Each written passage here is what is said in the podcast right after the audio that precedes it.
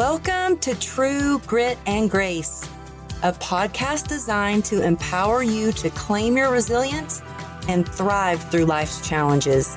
I am Amberly Lago, a mindset coach, fitness expert, and best selling author. Each week, I'll dive deep with the world's brightest thought leaders and elite performers to share tangible tools and practical advice to inspire you to keep your eyes on the prize and forge ahead. So get ready to conquer your fears, heal any trauma, lead with your heart, and elevate your life with grit and grace. Hey there, welcome back to the True Grit and Grace podcast. I'm Amberly Lago, and today I have one of the most amazing human beings on the planet. Seriously, we met and have become really good friends, and I'm so excited that you're here. I have Stephen Scoggins. He's an award winning, successful, multi million dollar serial entrepreneur of seven businesses, ranging from construction, thought leadership, and real estate. I think you're most notably recognized because you went from being homeless to being this successful entrepreneur. He's got a new event coming out, which I'm so grateful to be a part of called Transform You. And it's really to help people from all walks of life level up and catapult forward. Um, he's now currently dedicated to the relentless, relentless pursuit of giving others the same gift of freedom he received by offering practical and empowering education to those looking for a second chance to make their dreams a reality. Stephen, you are really the definition of grit and grace because everything you uh-huh. do, you you work so hard and you give such grace to others with just your kindness. And I, am so grateful to have you here. I love you and I'm so honored that you're on the show. So, welcome to the show. I've been excited to talk with you. I have been waiting to hang out with you for so long. I love you so much. You guys are you, are amazing. You know, we've we've connected. I don't know five or six different ways now because we've been staying connected. But uh, no, I'm excited to hopefully uh, add some value here and to share some insights. Um, I, I have had a tumultuous life as as many of us of, of the listeners have, including your story, my story. And uh, at the end of the day, if you're going to get somewhere, you're going to have to go through some hard stuff. So let's break it down.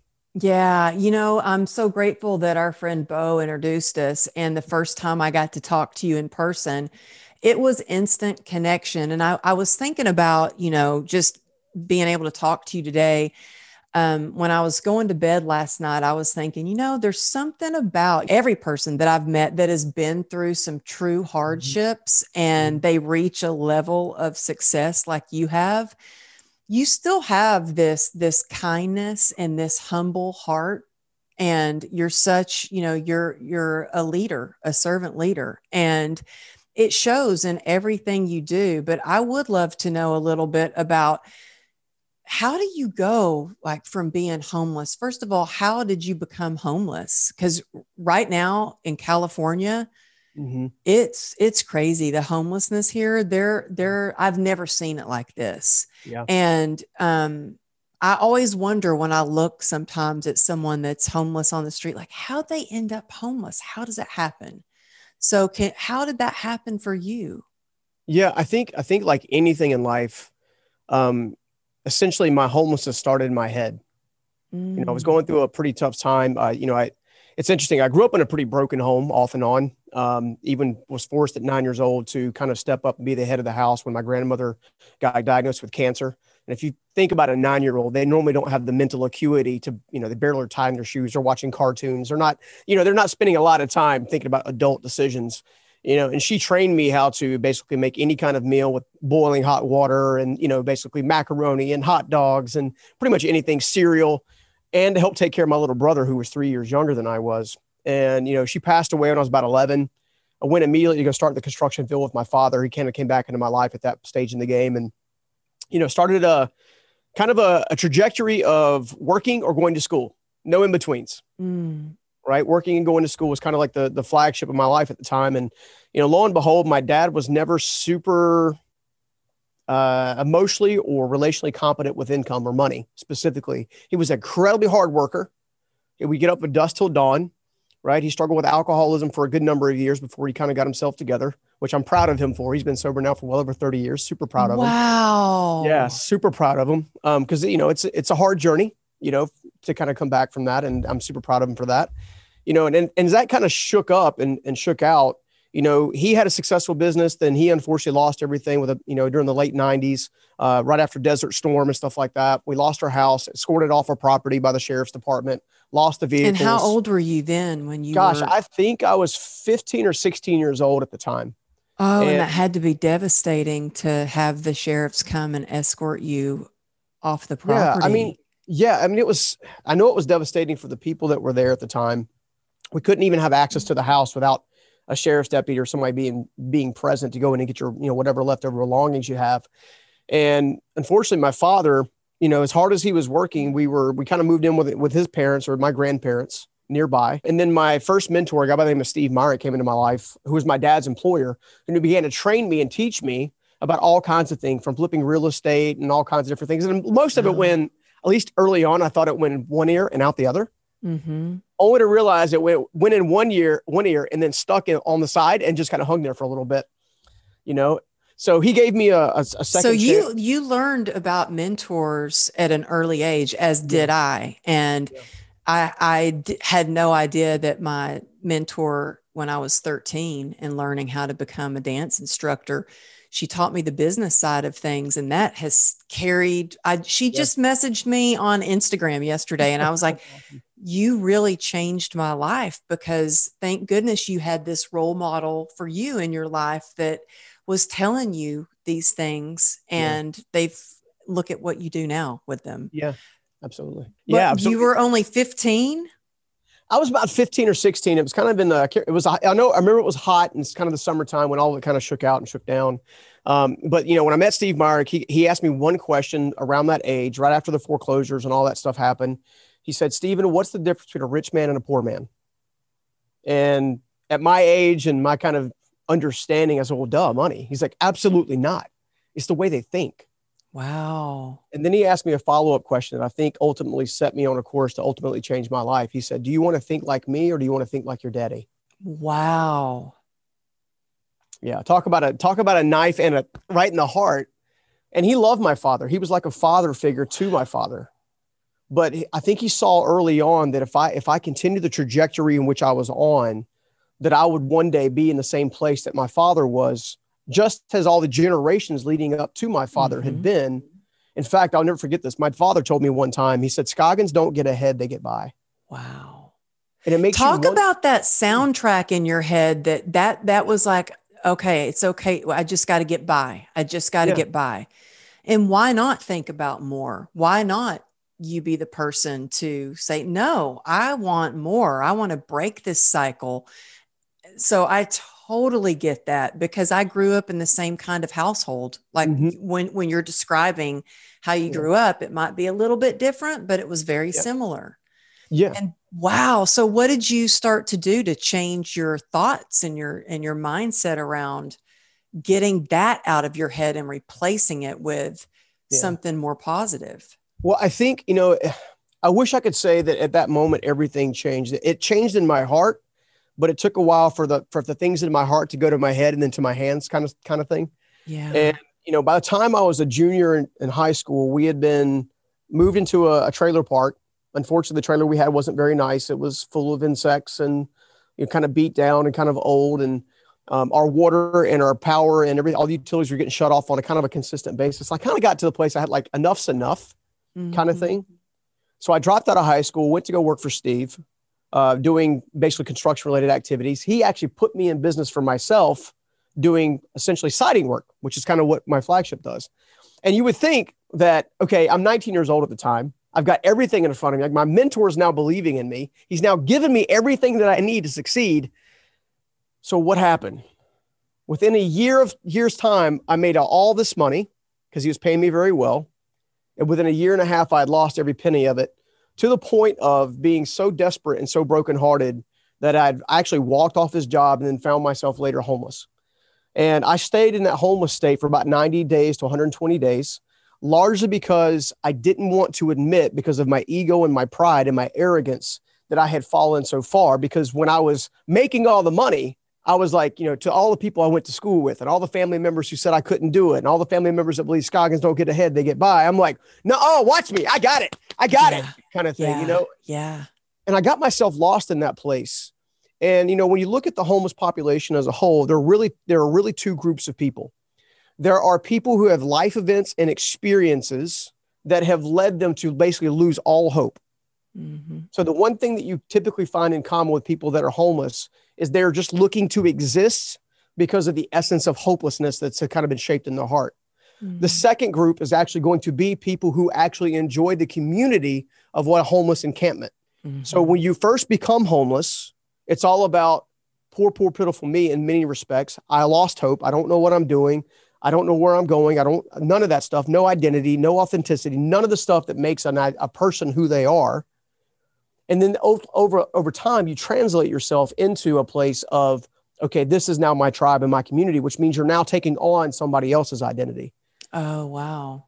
So I found myself kind of in that, that, that zone all the way to the point of a divine encounter that kind of led me um, from not taking my life, had a divine encounter that gave me a second chance. Steve Meyer gave me a second chance. I built my first business literally by taking stuff out of the trash pile, scaffolding, and all this kind of stuff to put it together. And that business later became a business that's you know, basically in three states, employing several hundred team members as a whole, and became the flagship of the seven companies in totality. So a lot of it came down to mindset. Wow. Yeah, but how do how did you did it just take some radical acceptance and like um willingness to go ask for help yeah. to or how did you go okay i know i'm meant for more. I want to do more with my life. What was that first step that you took to to get out of that? I think the first thing that happened in my mind i was talking to a good friend of mine uh, steve carlise recently and when i was talking to him i mentioned uh, he, he kept trying to pressure me like push me. What was the first track what was the first thing what was the first thing? And i remember sleeping in a borrowed friend's car. It was a white chevy beretta red interior, leaky sunroof. And I remember it being in the car in the back seat and waking up and thinking this if I'm going to go down, why don't I at least go down fighting? Mm. That was the first little mental shift that I had that eventually led me to essentially through a divine set of encounters, if, if you will. I, I found God there. Mm-hmm. Um, I mm-hmm. found my my relationship to the universe there, so to speak. I found my heart there. Um, I have been what I refer to as crushed on multiple occasions. And I'm, I'm a firm believer that the crushing is not meant to take you out. The crushing is meant to burn out impurities. Mm. Things that, you know, I, the, you mentioned earlier, trying to be in a, a constant state of humble confidence. And that only comes from being crushed, knowing that at any moment, all the things that you tied your identity to can actually be pulled away from you. So therefore, don't tie your identity things that can be pulled away from you. And I think that was the first step. Yeah, that's beautiful. And I think, you know, you just posted on Instagram something that really touched my heart, speaking about identity. Mm-hmm. Um, and you said your identity is who you are from the inside out, not what other people see on the outside. Yeah. So I'd love to ask you, who are you? Who is Stephen Scoggins? Stephen Scoggins is a servant first. He's a servant first. Um, Stephen Scoggins knows his destiny is designed in creating one simple purpose, leading to one simple legacy. So, the way I would say it is the greatest purpose in life you'll ever have is serving the person you used to be. Mm. Well, in order to serve that person, you have to become more than you are now, which is where the word transformation breakthrough comes from which is where frameworks are needed and processes are needed and ideas are needed. You know, one idea can totally shape or change your life. And if you do that consistently, you'll discover yet another massive concept, which is principles govern promises. What I mean by that is every principle that you use to guide your life, whether you're using your subconscious mind to do it or your conscious mind to do it, is going to govern the promises that you receive as a result of it. So Steve, for example, tried to teach me that the financial principles that I, were, I was using, the, the mentality, if you will, how I was conducting myself, how I was handling money was going to lead me towards emptiness and brokenness, mm-hmm. in which mm-hmm. it did. He then said, Well, if you want to change that, then all you need is the principles that guide your behaviors. So, principles govern promises. Every single principle that you live by actually delivers a very specific promise. You want to have fruitful, amazing relationships? Then great. You need to treat your spouse and your partner like they matter on a consistent basis. Mm-hmm. You need to make sure you've got great standards in place to make sure you're not actually getting beat up or mistreated along the process. You need to know what you stand for and what you stand against. All of those types of things end up shaping a better version of yourself because one of the things that I learned most from Susan Batts, who talked me off the bridge, aka Mama Wama, and Steve Myrick specifically, is that the greatest legacy we'll ever have in our life is the one that outlives us. You and I both have the have the distinct pleasure and honor of being able to step foot on a stage and share our heart, share our experiences, share what we've learned along the way on a regular basis. Mm-hmm. Steve Myrick was not famous. Susan Batts was not famous, but people now hear their names like they're going out of style. They created a legacy through me that outlived them. And my goal is to transform billions of lives, much like our friend David Meltzer wants to do. And hopefully we'll one day join forces with everybody and just create this massive movement. But at the end of the day, purpose is intentional. It's very intentional, finding it, discovering it, desiring it. But you only find it if you're actually walking in it. One of the things that I would actually share, and I would say that purpose when it comes down to it, is done intentionally. And those that those that operate in purpose or walk in purpose always find purpose. It's not we find purpose and then we walk in it. We walk in it to discover it. Mm-hmm. Well, what are some of those principles that you had to really identify or even change? Maybe some principles that you had uh, specifically about money and your relationship to money, because I know a lot of people have a different relationship everybody has a different relationship to money. My husband has a different relationship with money and how he handles it and how he saves and spends than I do. Yeah. And sometimes I think, oh gosh, is this because I grew up with not much money?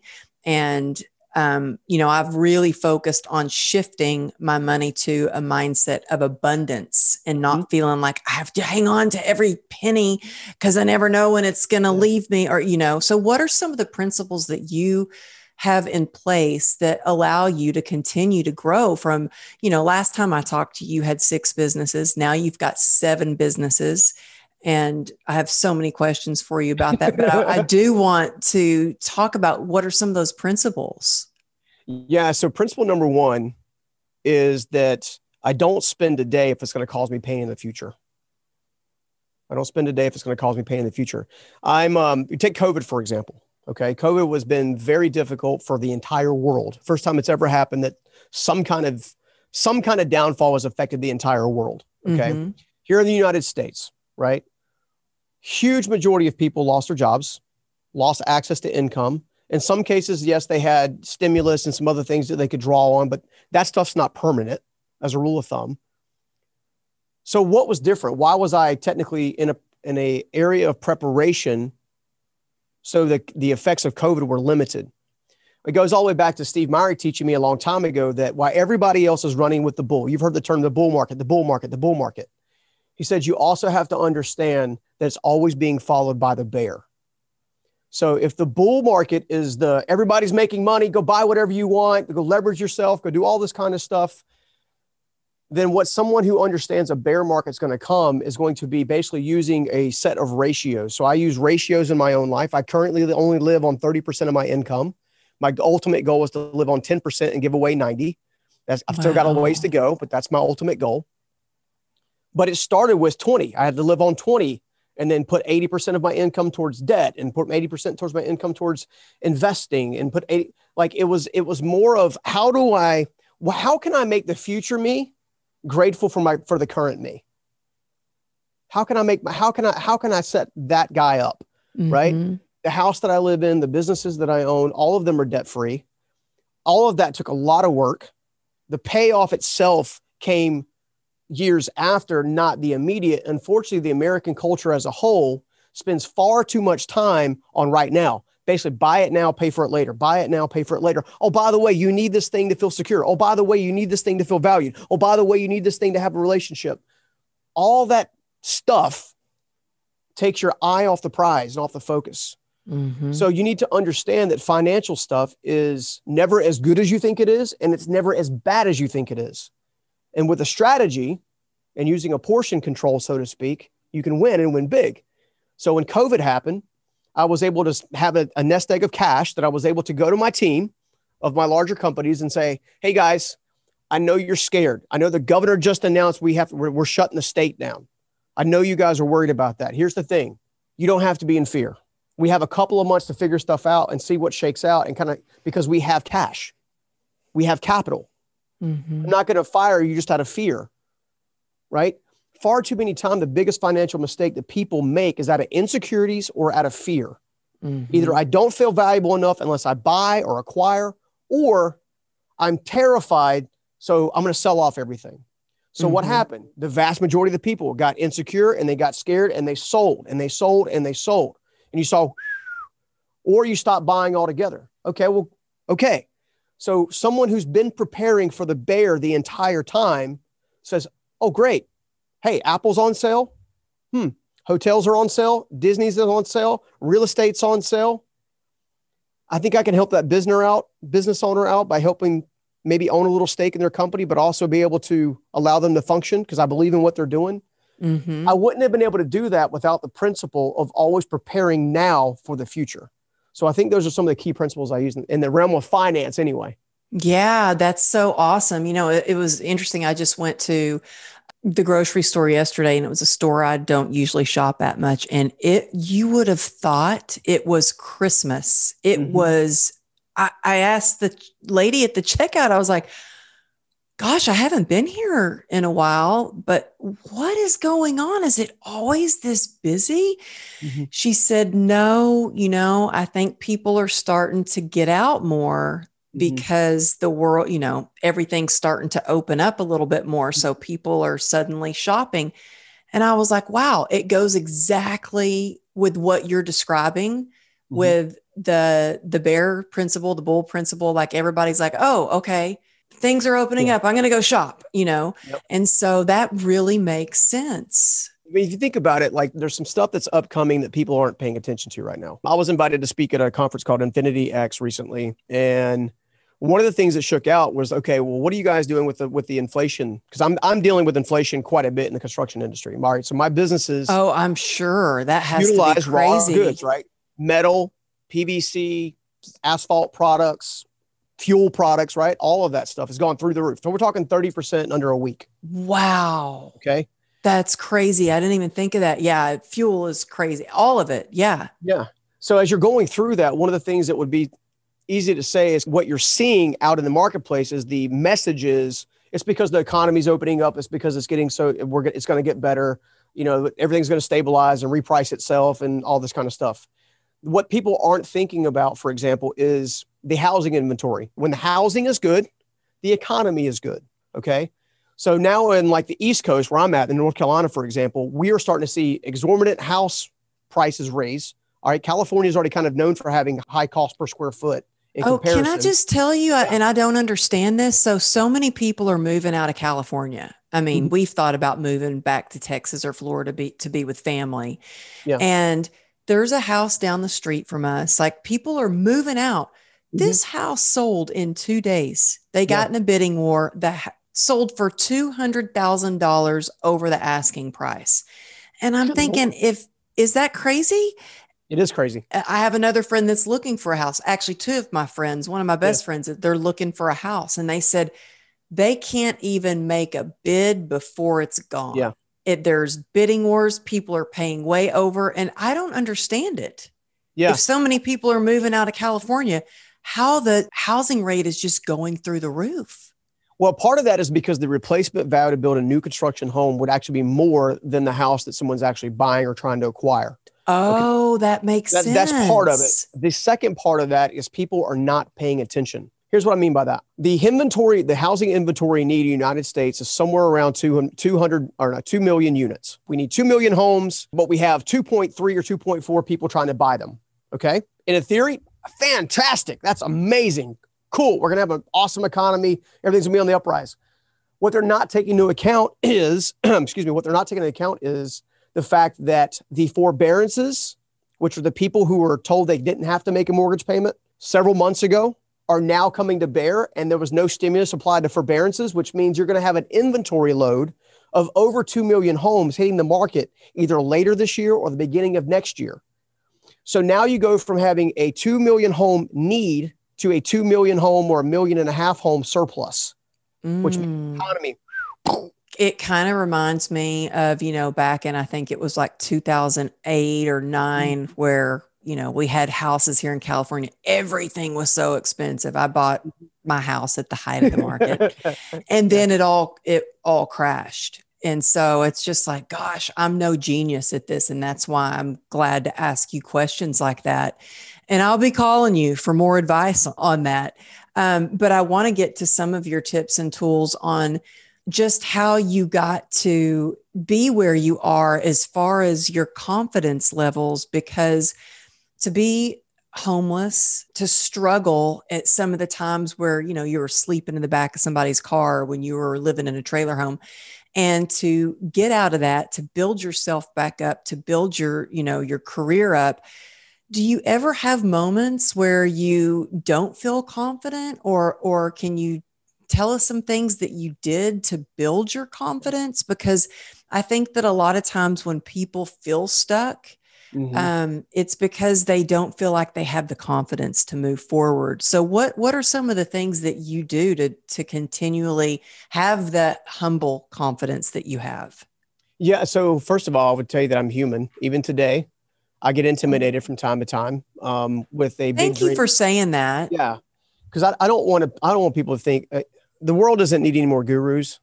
The world needs more guides, people that are willing to share that. Hey, I got a weak spot here, or this has been a struggle for me. Mm-hmm. I think the one thing that helped me get from where I was to where I'm at specifically is what you teach on so much, which is a state of resilience, but resilience built through confidence over time. You see, when I when I when, when I first got out of the the car, I got into somebody, I got into my father's mobile home back on the couch, right?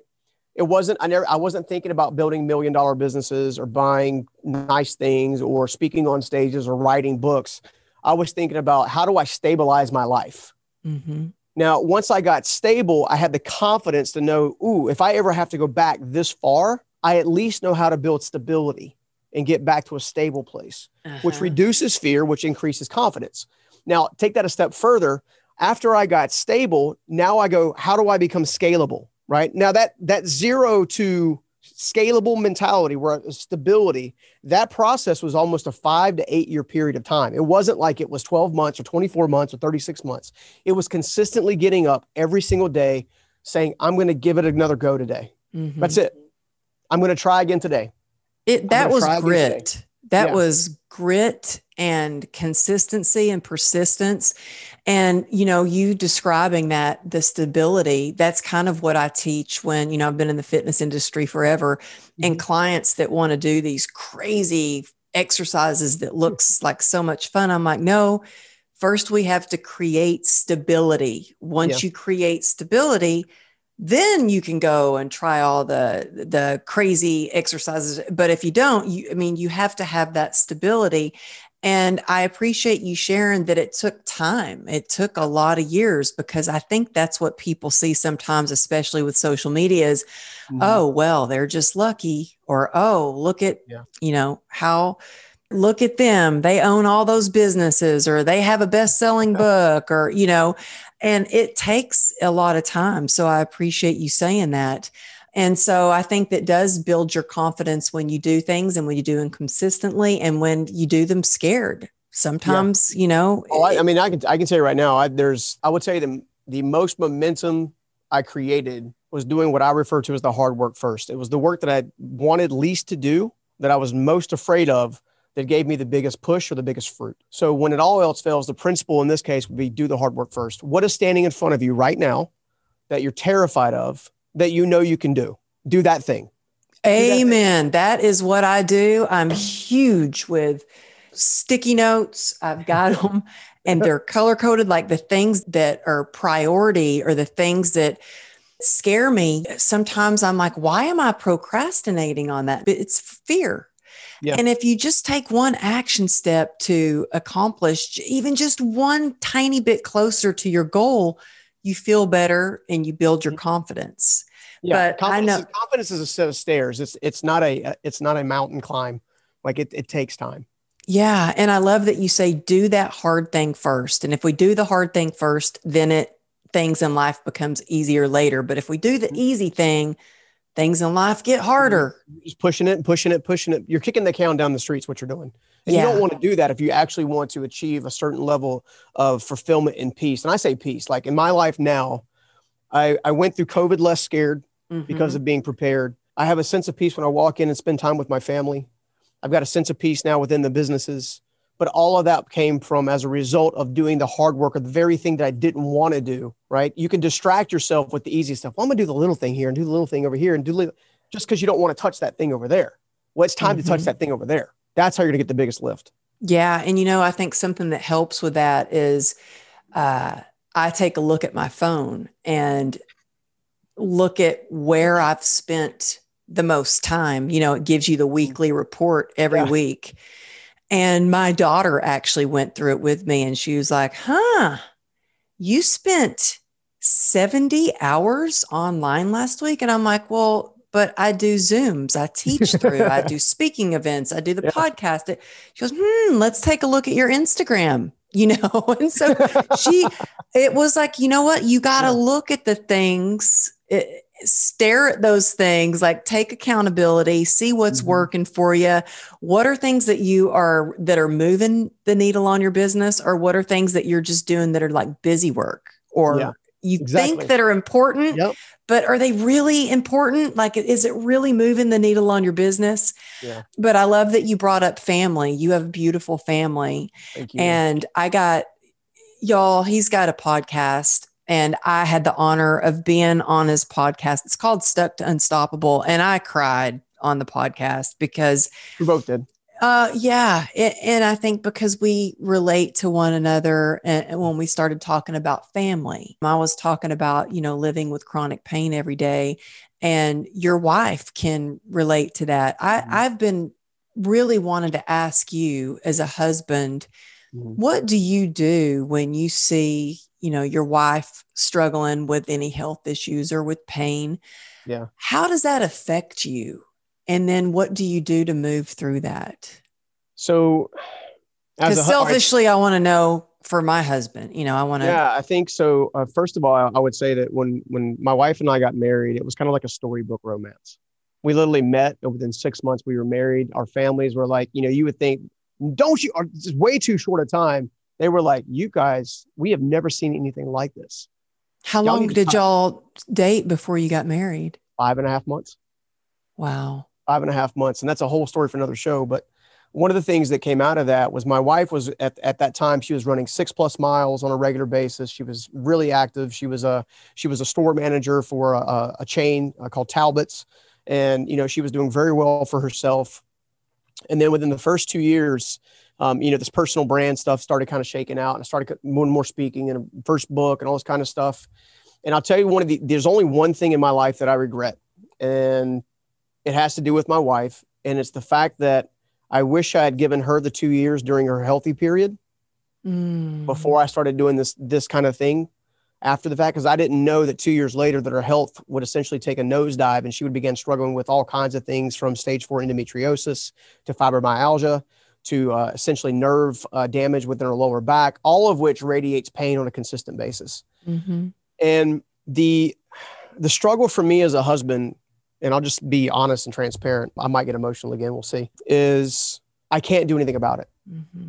I'm a fixer, right? I can I can go out in the world, business, marketplace, even in our own family, and mentor and coach and teach and see better outcomes come to fruition when it comes to her health, there's not there's nothing I can personally do.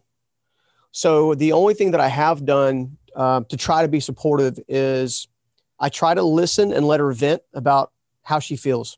Mm. I've heard her say things to me that broke my heart. For example, one of these is um, she told me one time she felt like a burden to me, you know, and she wasn't. She's not.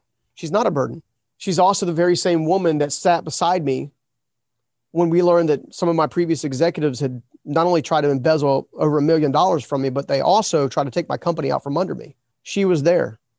And she said something to you mm-hmm. when you found out. Yeah. About this. And she said something that really impacted you. Can you share that? Absolutely. So, she, a little backstory is about two years earlier, she had met my entire executive team. One particular, um, she had what uh, I guess my friend Ramsey would refer to as a bad feeling about it. And she mm-hmm. made it mm-hmm. known. We were, we had just started dating at the time. Those people had been working with me from anywhere from 12 to 15 years, you know, depending on the team member, the executive. And uh, we got out, we came downstairs, we got out of the truck, got into the truck, and she said, she goes, I don't know who the bald, the tall bald guy is, but he's dangerous. Get him out of your business now. Wow. Kind of thing. I and just got goosebumps. Like she did. I mean, she that's exactly what she said. And you know, in the moment, I was like, "Come on, you're like, yeah, I barely know you. We just started dating. Like, you're beautiful and you're smart and you're intelligent, but." And I didn't realize that she, you know, one of the there's seven relationships. I have an ebook called Seven Relationships That You Need to Win at Life.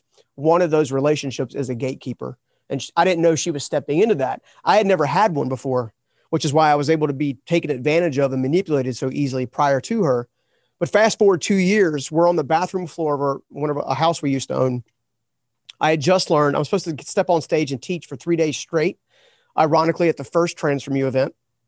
Mm. And I walk in, she's crying on the bathroom floor. I go up and I put my arms around her and kneel down beside her. And I said, Babe, I'm so sorry for failing you. Oh. Because what had come up in my mind was that two year warning where I could have like kept her out of danger, kept my whole family mm. out of danger, kept the business out of danger. And you know, I think as as as men, and I don't, I'm sure women can can testify to this as well, but as men specifically, we struggle with worth more than anything else. We want to feel valued, respected, and then loved, kind of scenario. And I felt like I had failed her so much that everything in me that she that she had everything in inside of her could allow her to walk out the door. Wow. And she turned up and looked at me with big tears in her eyes in a very like talk about grit, right? She said, "Oh, let's get this straight. You didn't fail me, they failed you. We're going to fight and we're going to fight hard." And I was like, "I love her." All right, Mama Sita, I'm on the game. You fired me up. So, yeah, so that I mean that's but I think that goes to show that the tenacity you need to overcome massive life adversity is only one belief away. Mm-hmm. It's only one belief away. The tenacity you that you need in that moment literally comes down to what you tell yourself in that moment.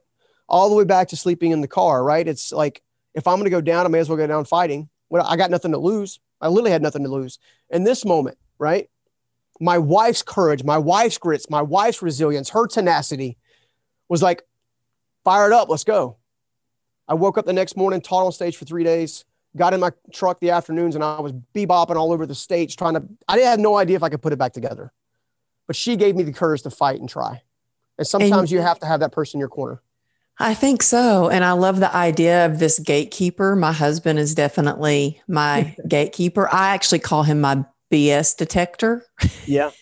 and he will he'll research people he'll look them up I, I was actually supposed to have a business meeting yesterday mm-hmm. and he researched every and he i he stayed up till two o'clock in the morning researching all this and he got up and he doesn't say you don't need to do business with them he will mm-hmm.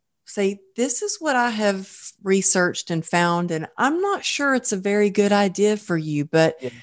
but you make that and i'm like ooh i know you know so he yeah. doesn't say don't do that with it he like gives me you know but he's my bs detector but i like i think gatekeeper sounds a little more professional so i like that and yeah you're right you know i think a lot of times it it does help when we are in a moment of of where we are are frustrated or feel vulnerable or mm-hmm. just mm-hmm. you know sad. It's like when we have somebody that can light the fire underneath us, mm-hmm. it's like that makes a huge difference. And it is important in times because sometimes we never know when something's going to come up. I mean, I just did a post yesterday about how I was just walking to an event, just stepped on the red carpet, and mm-hmm. I recognized someone that was actually at my very first book signing. I was like, I think that's the photographer that was at my book signing.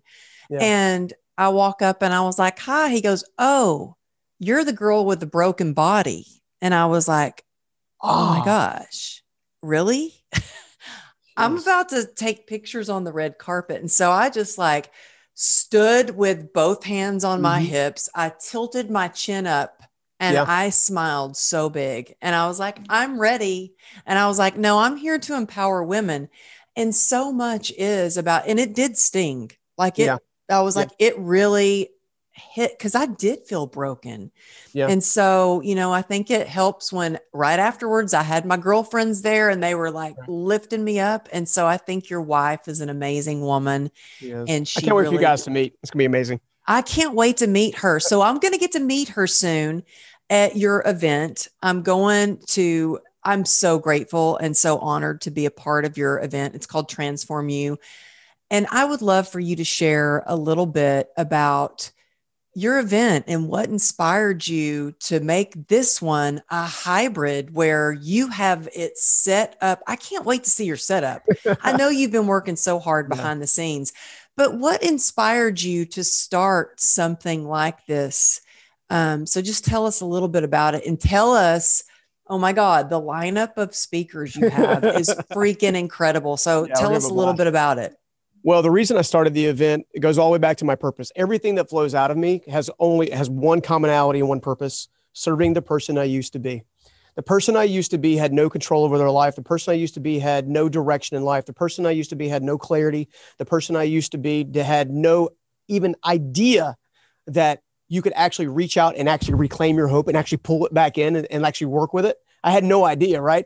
So Transform You became a, a pet product of mine several years ago when I began building out the framework that literally took me from homelessness all the way to where I'm at today in a very practical, methodical process. And basically, all the stuff that I learned along the way that was like fluff, I got rid of it. All the stuff that, that I got that was effective, I kept it. And then Mhm. I organized it in such a way to create a massive uh, live event experience that we had. And then this year with COVID, I had something special in my heart. And that was, you know what? There are people who used to be where I used to be. They don't have a lot of resources necessarily. And as a result, they're not able to do these kinds of events and go to these kinds of conferences and get their life turned around, take control of their life, get their clear, get their get their own clarity, get their own direction. And as a result, they get to live their life over and over again the same day after day after day. And I'm like, enough's enough. I'm, I'm sick of it. I'm done with it. So what I do, I reached out to my friends like you got like you and, and Tom Bilyeu and Lisa Bilyeu and Anthony Trucks and gosh, Mel Abraham. We have like the who's who of thought leadership when it comes down to transforming your life from the inside out.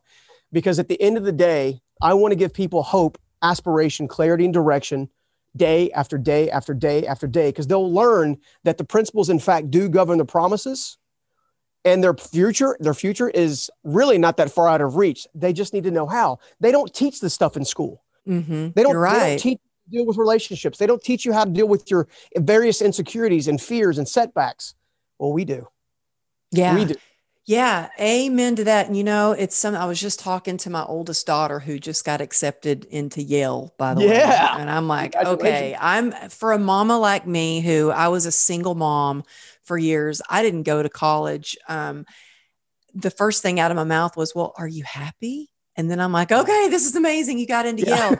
But we talk about things they don't teach you in school, like overwhelm and how to build your Mm-hmm. Yeah. confidence and, and how to set up principles to live your life. So I am so excited about this and so excited to meet so many people that I've known for a while now.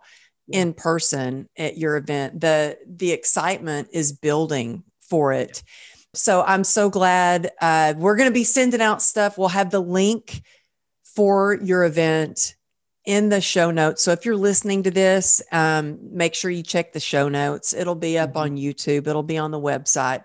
Also, I want to make sure that people find your podcast because, you. dude, you have some amazing guests on your podcast. One know, of my like yourself. favorites is Dean Graziosi. oh he was he was amazing And I'm so honored I got to be on there. I'm like, yeah, hey so you brought y'all the heat you brought the heat girl i'm tell you what Oh, thank you. You you you just have an amazing podcast and your social media, every single post, whether it's an IGTV or a quote, it really hits home. So if oh, you're looking for inspiration, y'all check him out and and I really hope that you go tell us where people can find you and find the event other than the show notes if they're listening right now. Yeah, so the uh, the easiest way to stay in touch with me is going to be through Instagram. I spend most of my time there, although I get to hang out with you occasionally on Clubhouse, which is pretty amazing. Um, which is Stephen. Yeah, that's fun. Hey, yeah, tell everybody again because I was so excited saying, "Yeah, that's fun." Tell everybody. Yeah, no, it's uh, Instagram. It's Stephen underscore Scoggins with a PH, uh, S C O G G I N S. And then if you're interested in checking out the event itself, it's journeyprinciples.com slash transform the letter U live. Transform You, the letter U live. One of the things I'm most excited about with this event is with every single ticket that is purchased, not only do you get an amazing experience, not only do you get a framework, not only you get clarity and direction for yourself, every single ticket g- allows you to give another ticket to someone in need at various levels. So that's our way to give back to the people we used to be and get out there and transform millions of lives. That's my goal anyway. Oh, well, you're doing it. You're doing it. I love your passion. And I love your enthusiasm. And if y'all are listening, you should check out this video on YouTube because you are on fire. your energy is like, I, I, just love it. So, Thank you for being here. I am so excited. Uh, I feel like I've already met you in person because we've talked through Zoom so much mm-hmm. that it's weird. I feel like I've already met you in person, but I'll finally get to meet you in the flesh soon. And I hope so many of you listening will come and join us because some of my favorite people, thought leaders, are going to be there speaking. Um, so and, so oh, yeah. Tom, Anthony. Evan. Um, yes. Oh, Evan is going to be there yeah, too. Evan Carmichael. We have so, like, literally, I reached out to all my thought leader friends and they're all like, You're doing what? Heck yeah, I want in. Let's go. Yeah. Yeah. You know, and it's going to be tremendous. And if, if you've been stuck in the rat wheel of life over that where you're living Groundhog's Day every single day and you're looking for something else, we can help you get there. Yeah. And you really make it feel like a community. And I think that's what people want more is to feel a part of, have exactly. some guidance and have that hope. So thank you for your beautiful servant heart and all that you do. I'm excited to see you. Thank you so much for being on. Absolutely. My pleasure. I can't wait to do it again.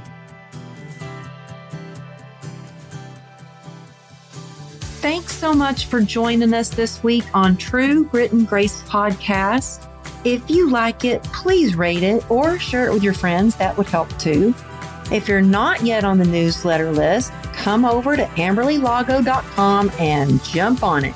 While you're there, you can grab a free downloadable gratitude journal, and you might just want to check out my book or even check out my monthly motivational membership. Thanks again for tuning in, and we'll see you next week.